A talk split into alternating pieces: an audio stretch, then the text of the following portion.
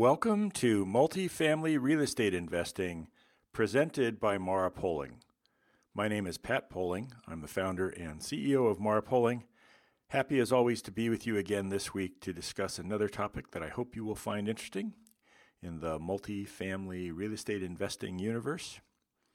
Today's topic is moving the needle. Some traditional ideas as to how you can improve performance and what we do to improve performance at our assets. And then three items that are really the secret to moving the needle. As always, if you have questions, feel free to shoot me an email, pat at marapoling.com, M A R A P O L I N G.com. Feel free to swing by marapoling.com, the Learning Center in particular, and check out some of our content that we have for you there. You can register for upcoming webinars and watch and download uh, sessions that we have done in the past. So, with that, let's uh, let's dive into moving the needle. Now, as many of you know that have uh, been listeners for some time, uh, I have uh, I have been born with the gift of gab, which is what makes these podcasts uh, easy and kind of fun for me to do but I'm not a salesperson. I'm I'm an accountant. That's my that's my technical background. That's what I went to college for, and that's really the skill set that I rely on day in and day out. Uh, finance. It's the language of business. And I encourage you, if you're going to buy properties to manage yourselves, uh, invest in that skill set. If you are a passive investor looking to make an investment uh, with someone like Mara Poling or with us, or you're already an investor with ours, uh, with us, uh, you want to make sure you're working with sponsors, and we hope we fit that bill, that are capable when it comes to managing all the finance sides of this, and that you're getting reporting and uh, data that allows you, to the extent that you're interested in, to dig in and understand the finance side of it. So, we're going to start by talking about moving the needle in what I would describe as the traditional items that you might think of. And we absolutely do these things. Uh, just last week, I sat in with the operations team. Maybe it was two weeks ago, can't recall now. Uh, I sat in with the operations team as they were having a meeting on some of these very specific items in terms of uh, where we are on each of our properties and what kind of improvements we're in the midst of making. So, um, so the first one, really obvious, right? raise rents, right? You want to move the needle, get more dollars for your units. Whether you've got a single family rental that you're renting or one of our properties with two or three or 400 units, get more rent per unit. Once that lease is executed, it doesn't cost you anymore, right? That unit still has the same cost in terms of maintenance and uh, long term uh, capital investment that's associated with it. So it almost 100% flows through to net operating income and on the cash flow. So moving rents, great way to move the needle. Difficult to do if you're in a market where you're already charging market rents, or worse, where you're actually the market leader. Somebody has to be the leader. Somebody's going to be charging the most rent in your marketplace. If it's you, and it's not us. We're we're never in that position. We're always in the middle of the pack or trailing and uh, making our value add investments to catch up. But if it is you, uh, then there's not a lot you're going to be able to do in terms of moving the needle by moving rents. But that's certainly one of the key things that you can do. Another item, very closely related because it drives revenue, is to increase occupancy or decrease vacancy. Whichever makes more sense to you. Remember, though, when we talk about vacancy, we're talking about total vacancy, effective vacancy, economic vacancy. There's a lot of different words for it. We're talking about all of vacancy, which includes not just the empty units, but it includes the money you never collect, right? The bad debt that has to be written off, and all the concessions and incentives that you give away to maybe keep the physical occupancy higher. All that has to be added together. So it's either 100% minus that, uh, and that gives you an occupancy number, or it's uh, just purely looking at the vacancy number. So increase occupancy. by increasing occupancy, you're going to have more uh, revenue uh, coming in. If one of the ways you're increasing occupancy is by increasing your renewal rate, then it's going to cost you less to increase that occupancy, right? Every business spends more money getting a new customer than it does keeping an existing customer. So if you renew a large number of your tenants, whatever the target number is you're shooting for, that's better than if you renewed a very small number and then had to go get new tenants to make up that difference. So you can raise rents, you can increase occupancy. Two really good strategies. We have a, a fairly uh, significant occupancy initiative we've been working on for the last uh, few months, uh, working to uh, move the needle. We've made great progress uh, in that area at the properties that we had targeted for that. And, uh, and we're getting a great return out of it. So you can absolutely move the needle. And again, this is one of the ways if you put your green eye shade on and think about it as a accountant, uh, raising rents, improving occupancy, absolutely good things to be doing. Uh, the other is to maximize your NOI by either minimizing the growth of or actually lowering your operating expenses. So, this is the other side of the equation. So, let's spend less.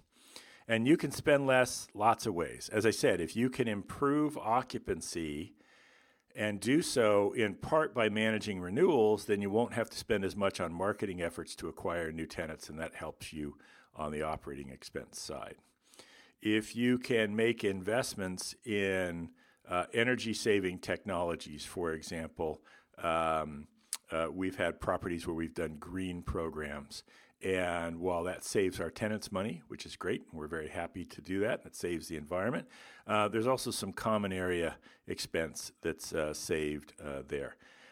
That's also one of the things that can be done is capital investments can be made to reduce operating expenses, right? So if we have a property where we're spending a lot of money uh, on HVAC repairs, we may put a capital project together over some period of time one, two, three, four years to go through and replace a certain number of the units because that's where the problems are coming from.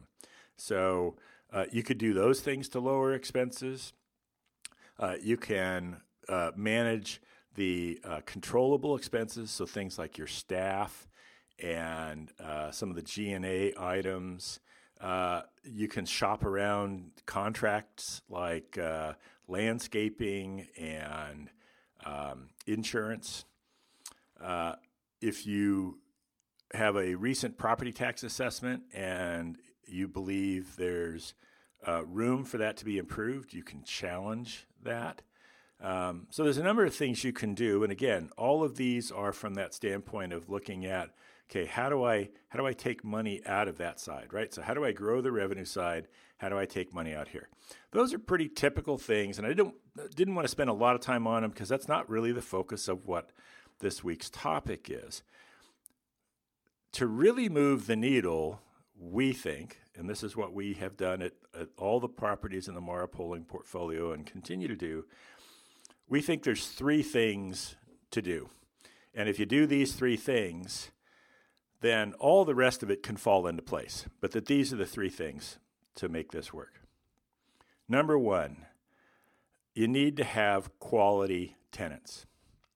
And by quality tenants, we don't mean tenants that make a lot of money, right? This is not a somebody that makes more money than somebody else is a higher quality tenant.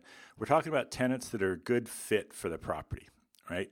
That the uh, income to rent ratios make sense so that they're not burdened uh, by the amount of rent that they're uh, that they're paying uh, from that standpoint.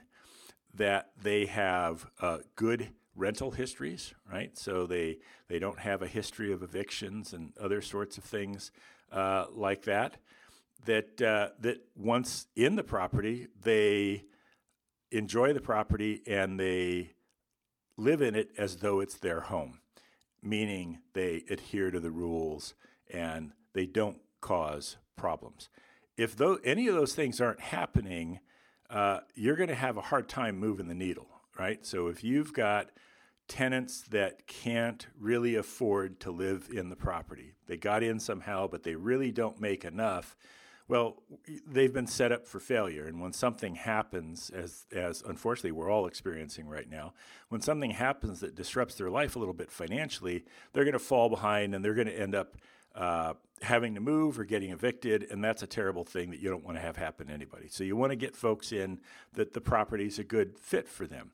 You want folks that are going to enjoy and appreciate living there, and in doing so, are going to abide by the rules.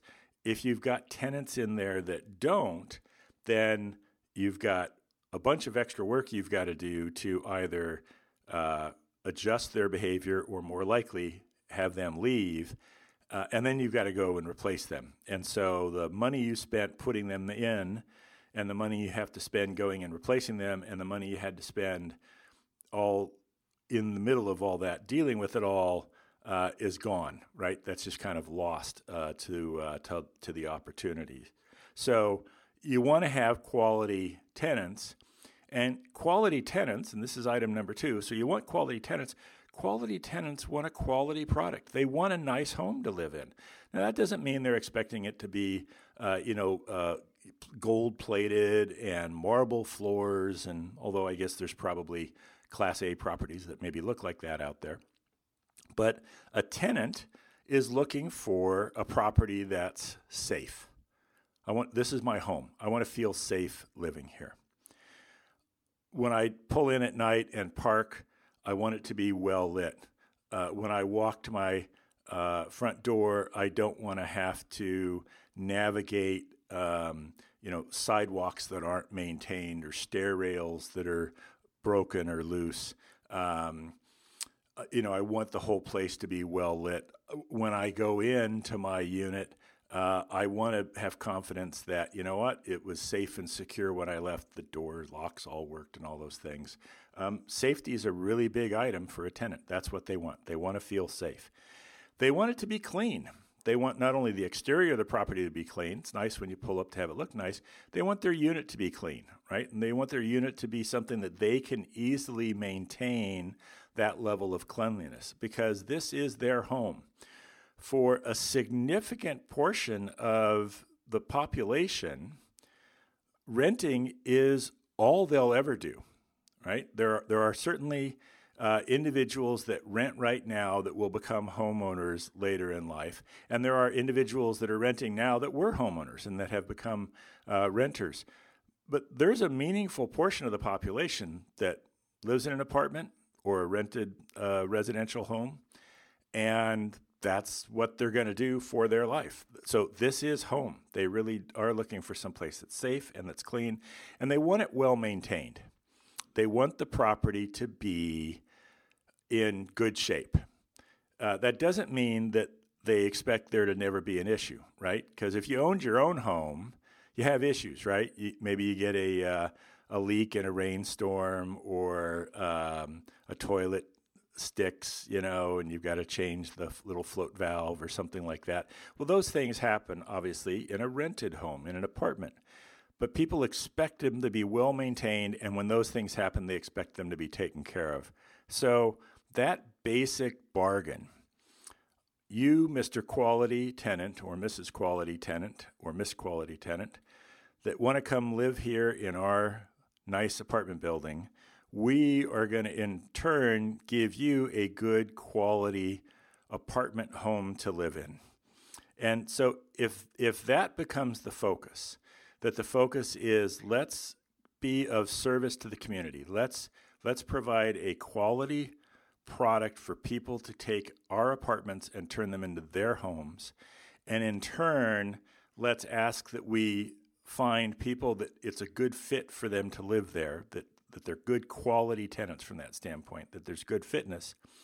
Then the third point is simply to continue to invest in the maintenance of that asset. Now, some of that's the tenant facing kind of stuff that I that uh you know in the way I think about it. So, and it might be even smaller things, right? So it's things like um, you know being responsive and when the toilet has an issue, like I just described, uh, getting it taken care of, uh, or uh, you know, other items that are more minor like that, but that are very um, intimately experienced by the tenant, right? So, you know, a, a light that's out in the garage uh, area or something along those lines. Those those are a big deal. And then there's the items that are big deals uh, from a financial standpoint, things like roofs and uh, you know the structure and uh, the HVAC systems, as an example. Um, you can spend uh, hundreds of thousands of dollars on projects for those uh, if they're not well maintained. So you can maintain them because you don't want to spend the money later, right? That's kind of like the first part of today's session where I talked about the accounting side of it. But this is really coming from a different place. This is we're maintaining it because we're stewards of the property. Uh, we own this right now, but we never own properties forever. We didn't we didn't own it when it was built. That's generally not our model, and we're not going to own it for the rest of its life. We are stewards of this asset right now, and part of that stewardship is a responsibility to the tenants that are going to call this home to maintain it well, and obviously to ourselves and our investors uh, to make sure that we're maintaining this asset we've put money into. So these three items, focusing on quality tenants that are a good fit providing a good product, safe, clean, well maintained, and investing in maintenance, those three items aren't very accountancy if you think about them. They don't they don't sound like they're necessarily terribly financial. They absolutely drive finances, right? Because we're going to see impacts in terms of what kind of rents you'll be able to get and what occupancy rates you'll achieve and uh, what our operating expense looks like over time. The, the difference is the focus. The focus in what I started with today is when you have an initiative or sit down and say, okay, we've got to go cut X dollars, we, or we've got to add X dollars in revenue. And there's nothing wrong with those kinds of uh, strategic or tactical sessions. There's a great deal of value, and this is what we've experienced not just in our multifamily space, but really in our entire commercial real estate um, experience, that focusing on tenants, their needs, and the fitness of what we can provide them, providing a good quality product that takes care of their needs, and then investing and maintaining that asset for the long run, that those three tenants really do drive performance of the asset. They will move the needle. And ultimately, they move the needle in a lot of the ways I talked about from more of a f- specific tactical financial way.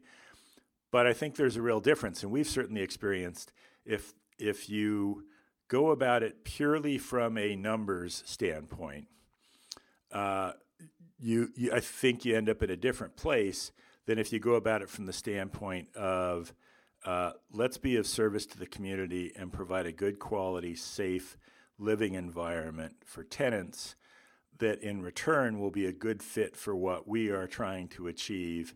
And then together, we'll all be happy and successful. And it's going to happen for a long time because we're going to invest in the maintenance of this asset, which is good for tenants, it's good for us, it's good for our investors.